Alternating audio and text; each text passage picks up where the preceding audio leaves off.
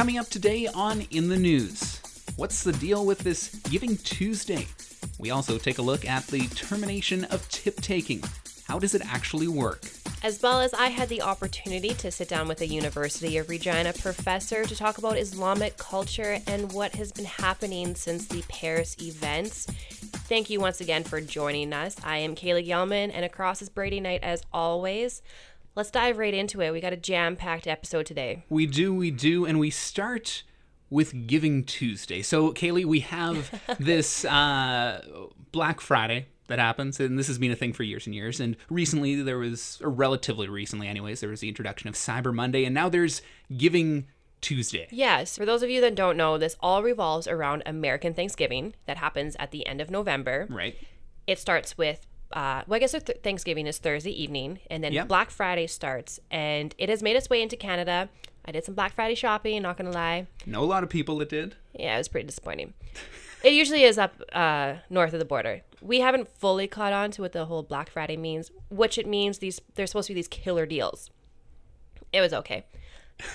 and then weekend continues, blah blah blah, more Thanksgiving stuff, and then Cyber Monday comes, and yeah, like Brady said, this is a new thing that started um, the past little bit, and it's supposed to have killer deals on uh, on websites. I was disappointed. Whatever. Now, this new thing that's been introduced that started this year is this Giving Tuesday, where this is a day dedicated to giving to charities after all the buying for Christmas, for yourself, whatever Right. you're buying for. Now is the time to give to charities. And we, we were talking before we sat down here, and uh, you would be a Giving Tuesday skeptic at best. I play the devil's ad- advocate in this role. How so? Why do we need to designate one specific day out of the entire year for donating to charity? Why can't this happen all the time, whenever the time?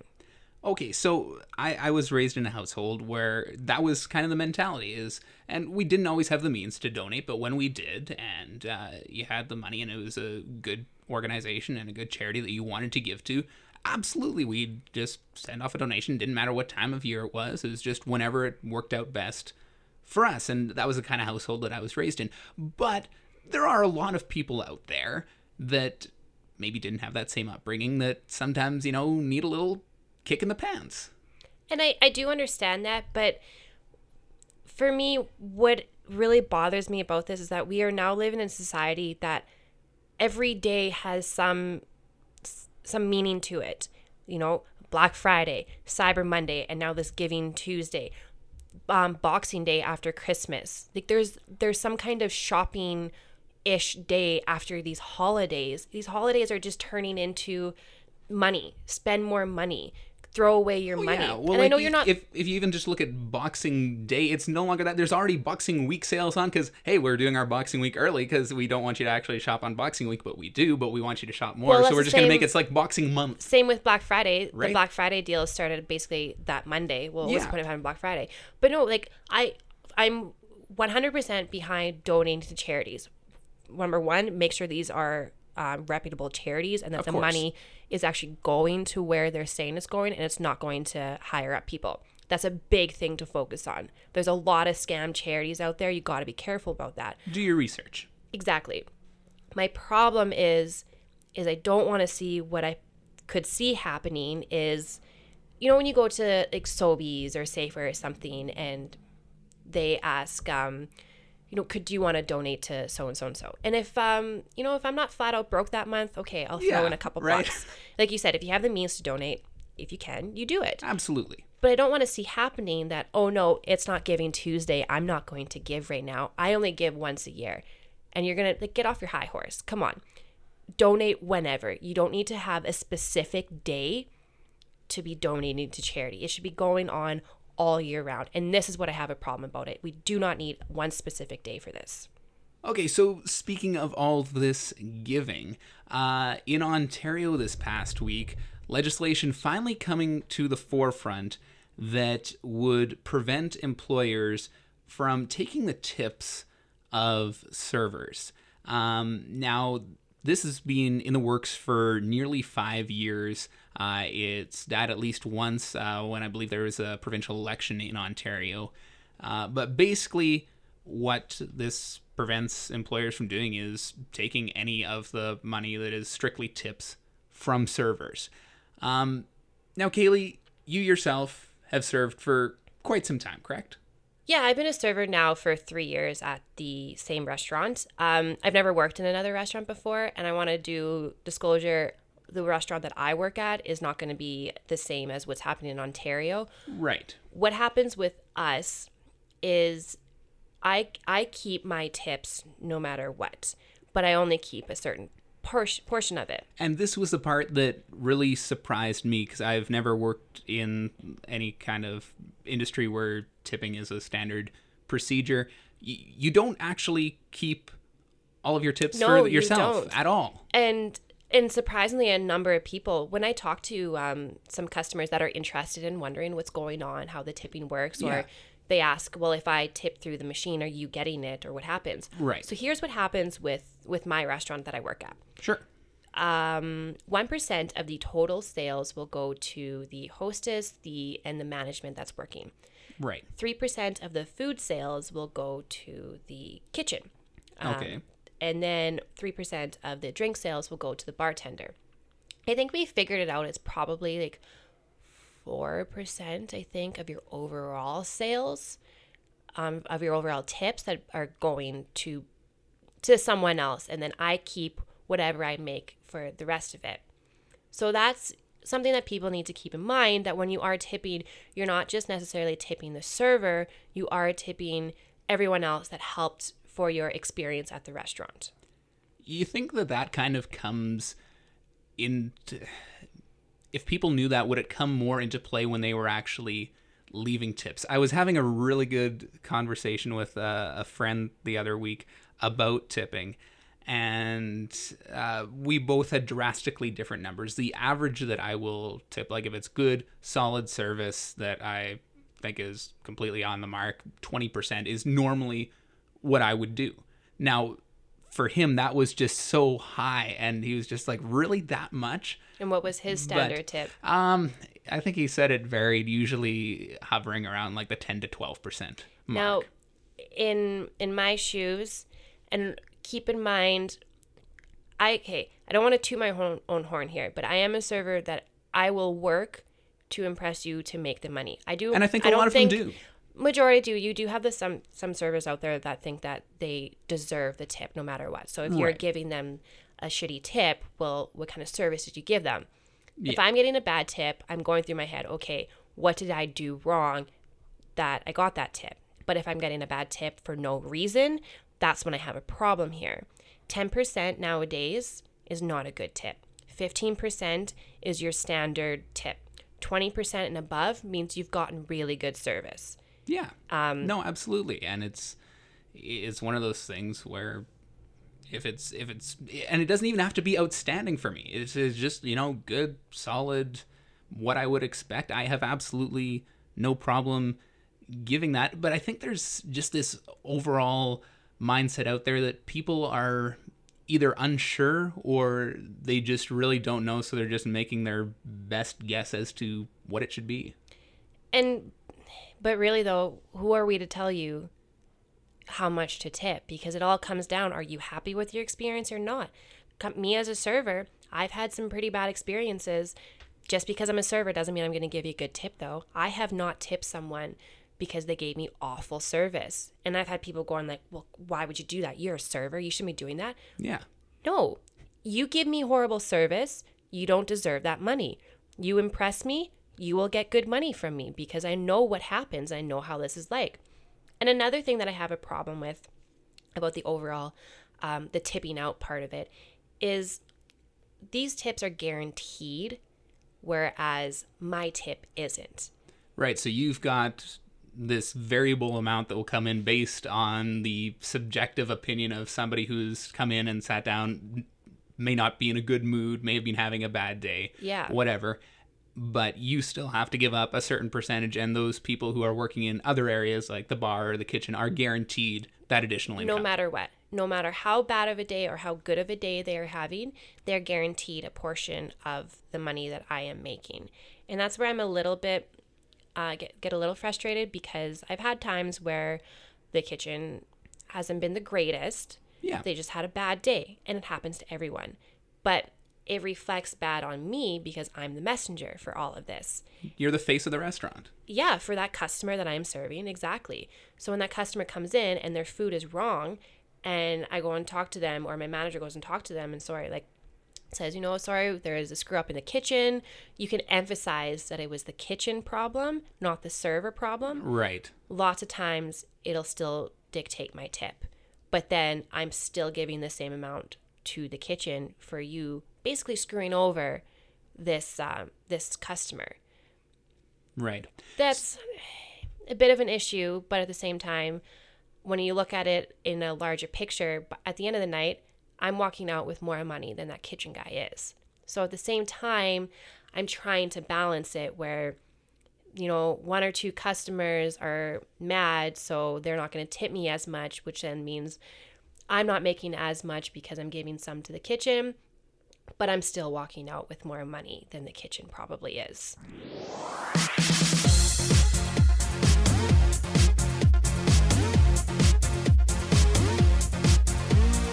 It's been almost a month now since the terrorist attacks in Paris, and ever since then, both right here in Saskatchewan, across the country, and even around the world, and probably most prominently on social media, there's been this rather discouraging to see discourse towards uh, people of the Islamic faith and in the Islamic community.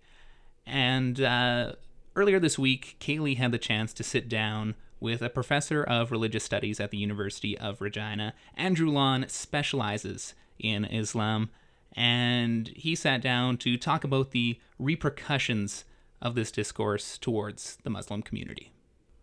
So, thank you very much, um, Andrew, for joining me this afternoon. I first want to get your thoughts about the Paris attack that happened. It's been close to a month ago now. Yeah, yeah. Um, I mean, a lot of thoughts on it, especially over the past month. Um, I guess my initial reaction is not unlike most people in Canadian society. You hear this on the on the radio or on TV, and uh, immediately you're, you know, worried. Your heart heart goes out to the people who are involved.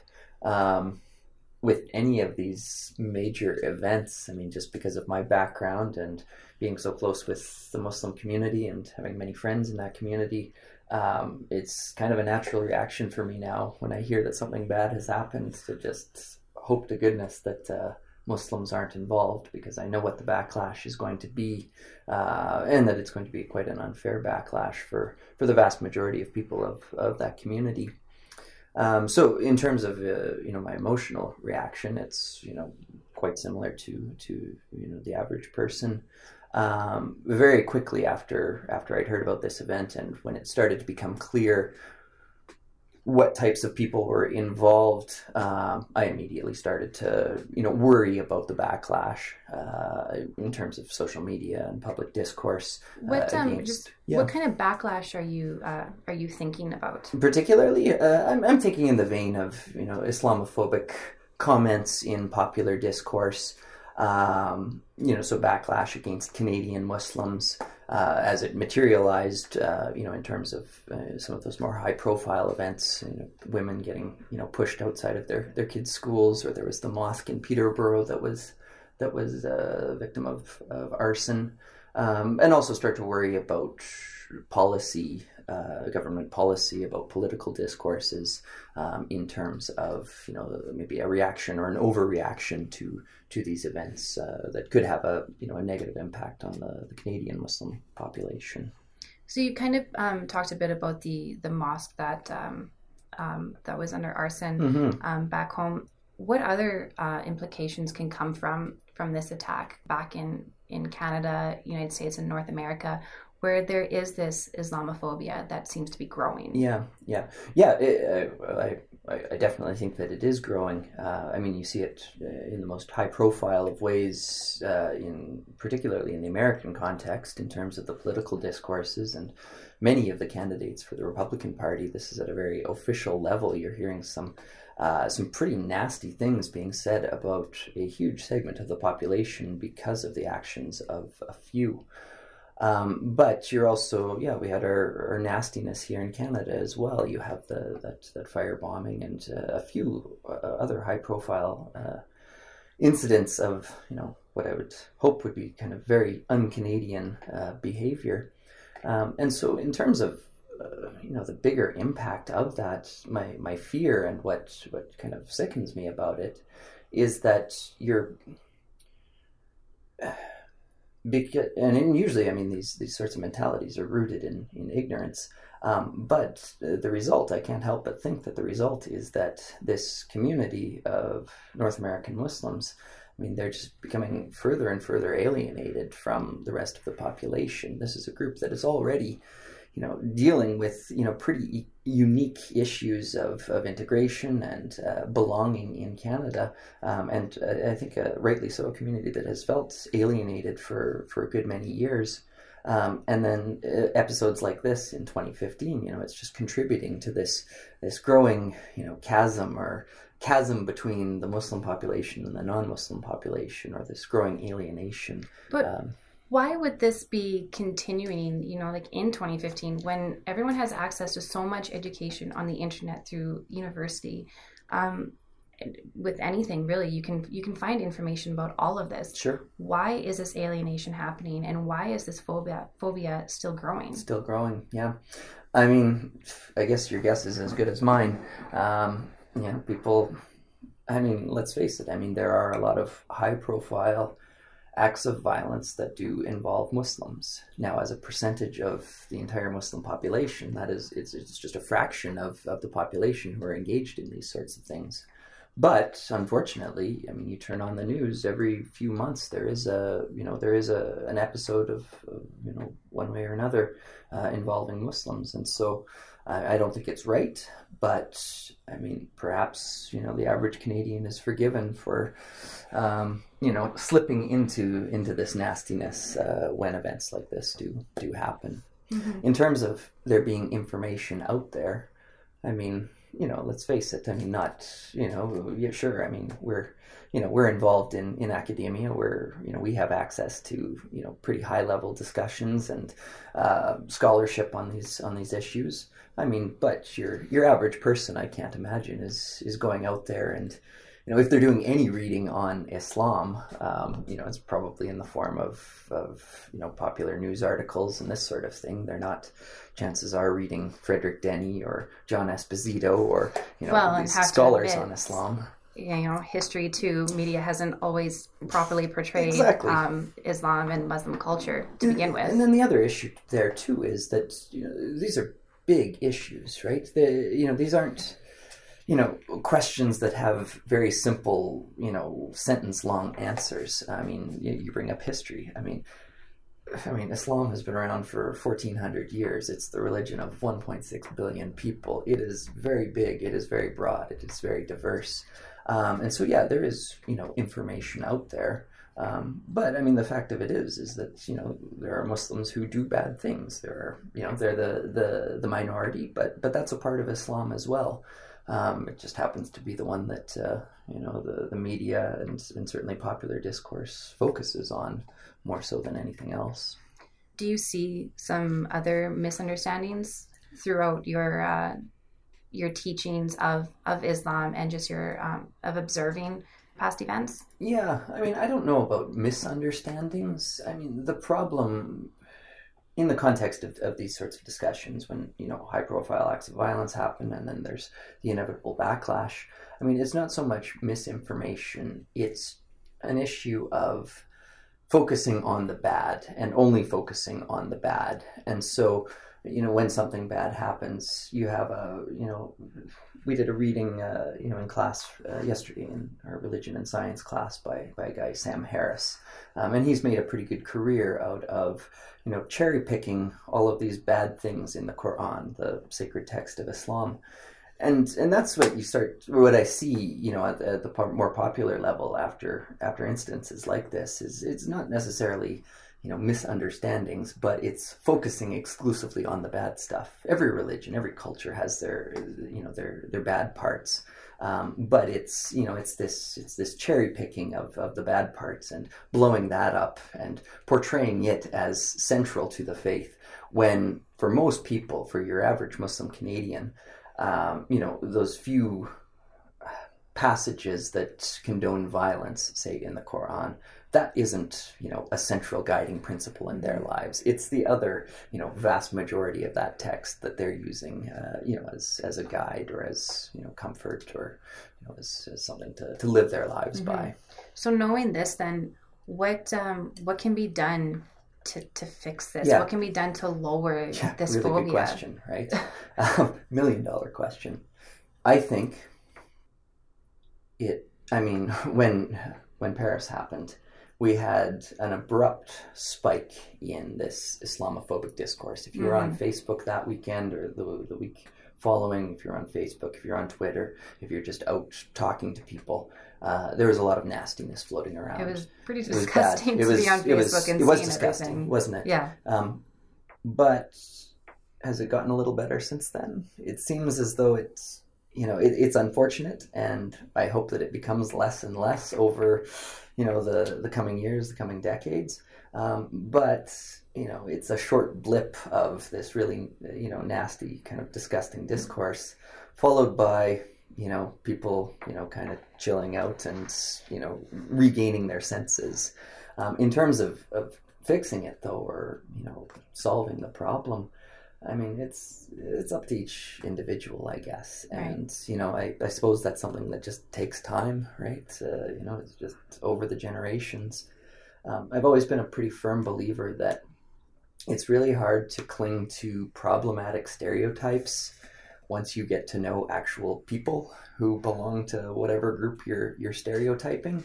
Um, you know, it's easy to read Sam Harris or, uh, you know, listen to Fox News and believe that all Muslims are, are, you know, agents of Satan if you've never met a Muslim before. If you're living in some small town, Saskatchewan, and, you know, chances are you've never talked to a Muslim before, it's a lot easier to cling to those problematic views than if you are a student at the University of Regina, for example, where we have a huge Muslim population. And if you're actually having conversations, you actually, you know, if, if some of your colleagues, your friends, your neighbors are Muslims, well, then it gets a lot harder to cling to those to those stereotypes. Which is very true, you know. It's true of any group of yeah. anything, really. You mentioned the point of like with being being here, we have a very high Muslim um, population at the U of R here, which yeah. is great to see never once like I've never feared coming to school here. Not. Like no. not at all. No. It just never crossed my mind. Yeah. And and that's the other thing, right? Um, that that and that will only improve, right? As I mean, we live in Saskatchewan, right? And and actually, the university seems to be well in Regina too. Regina and Saskatoon are becoming, you know, have become quite diverse in in quite a short period of time. But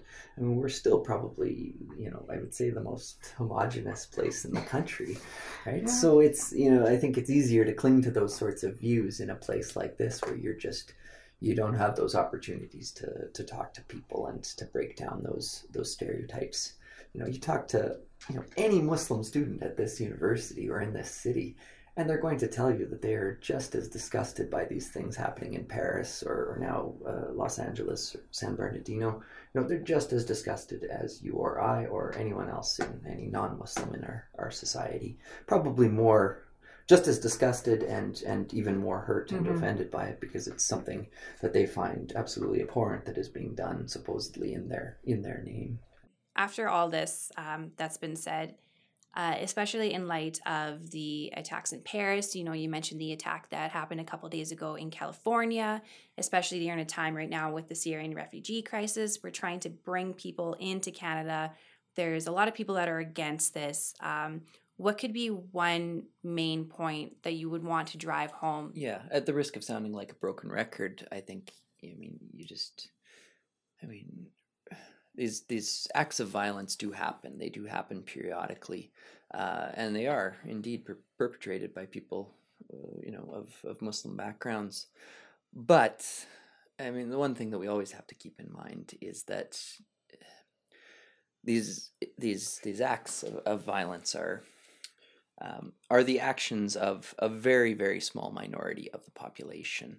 I mean, we have something like a million Muslims living in this country, and other than one or two minor incidents, uh, you know, we have you know almost no sorts of no no sorts of problems, uh, you know, in terms of, of violence being perpetrated by Muslims, and so it is a very, very small minority of the population who would engage in those sorts of acts. Um, and the other thing then to keep in mind is, you know, so 99.5% of this population, you know, they're they're good people. They, you know, they're they're going about their lives just like just like the rest of us. And important, I think, not to contribute to the growing, you know, or contribute to the alienation of that 99.5%. Um, the best way out of this situation is to is to embrace that community, is to, you know, uh, you know converse uh, Muslims and non non Muslims, um, you know, and, and, so that you know we're all on the same page and that we're not going to contribute to this situation where uh, Muslims feel more and more alienated or more and more marginalized. Um, you know that that's probably you know uh, that's not only you know the right thing to do, but it's it's the pragmatic thing to do. All right. So, unfortunately, we do have to wrap it up. Thank you very much for your time um, and your insight about this issue. Um, I'm sure we'll probably have you on again to talk more about this. Thank you very much. Great. Thanks for having me.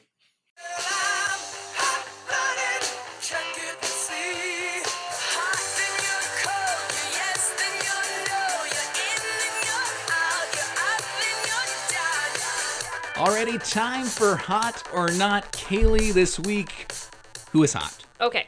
My hot ties into uh, our Giving Tuesday discussion at the start of the episode. Okay those who do not have to rely on a Giving Tuesday to donate. All the people who, if you have the means to do it and you are giving to reputable charities, you're doing your research, like we said, you're um, going to these reputable charities. Good for you. We need more people like you. And those who are not so hot. There's this new thing I found, I think it was on Facebook. People young people are posting pictures of their face of themselves holding up a sign that says roast me. And it's been going on reddit. And people are roasting these kids and it's awful. The things they are saying about these kids are brutal. I read some about even have like going killing yourselves. This that's, is borderline that's ridiculous. bullying and harassment and this is and why? I don't get it What's the point? I, I, I don't know. I don't want to put up a picture saying roast me and see what people are going to say. It would hurt my feelings. I would cry. That's awful. What is wrong with you people? People leaving themselves at the mercy of the internet.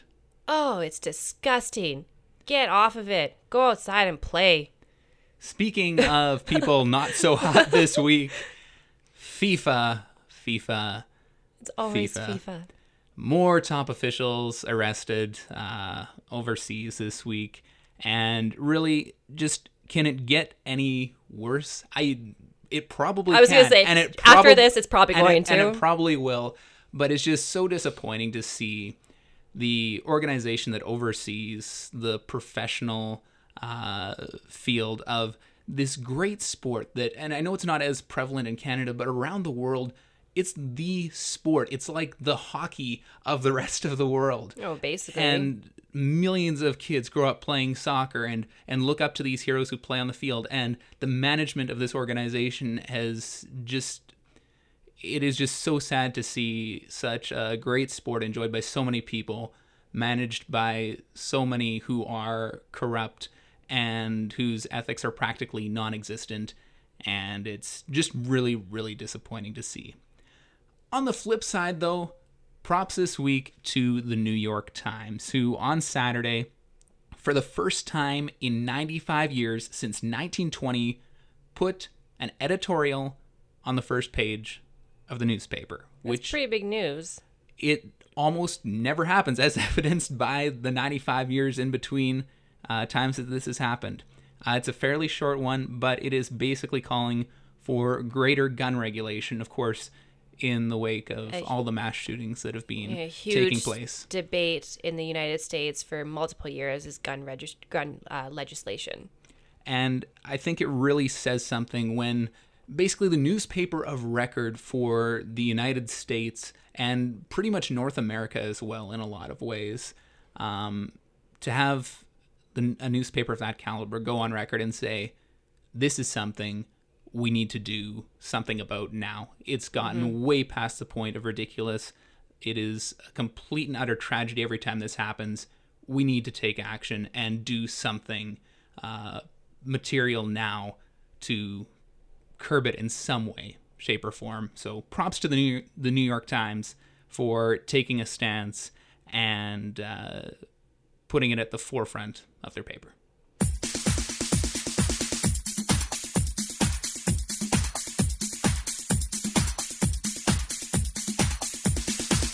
Well, that brings episode six to a wrap. I want to say thank you to everyone that's been listening today, as well as a shout out to Andrew Lawn for doing that interview.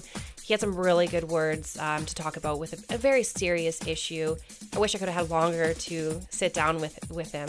No, absolutely, and really important issue, and just he articulated it so well that you just need to. And I think the thing that stuck with me was just the conversation that needs Yeah. to happen. And so, big shout out to him for sitting down and doing that. We really appreciate it.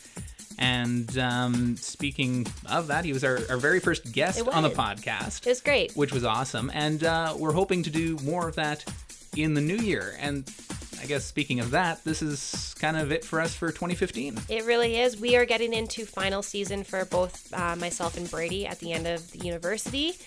That's going to be so much fun. Always so much fun. Wish us luck with that. um, as well as jumping into Christmas season, we'll be going visiting family and stuff. So we're calling it quits uh, for the rest of the year, but we will be back in January, continuing on with the season. It will be awesome. In the meantime, you can always follow along online in the news, yqr.blogspot.ca. We're on Facebook, and we are now on Twitter. Yeah, we have created our own In the News Twitter account. Follow it at In the News YQR. That is correct. no, give us a follow. We'll follow you back. And uh, as always, would love to hear what you have to say. Thank you, everyone. Have yourself a good new year.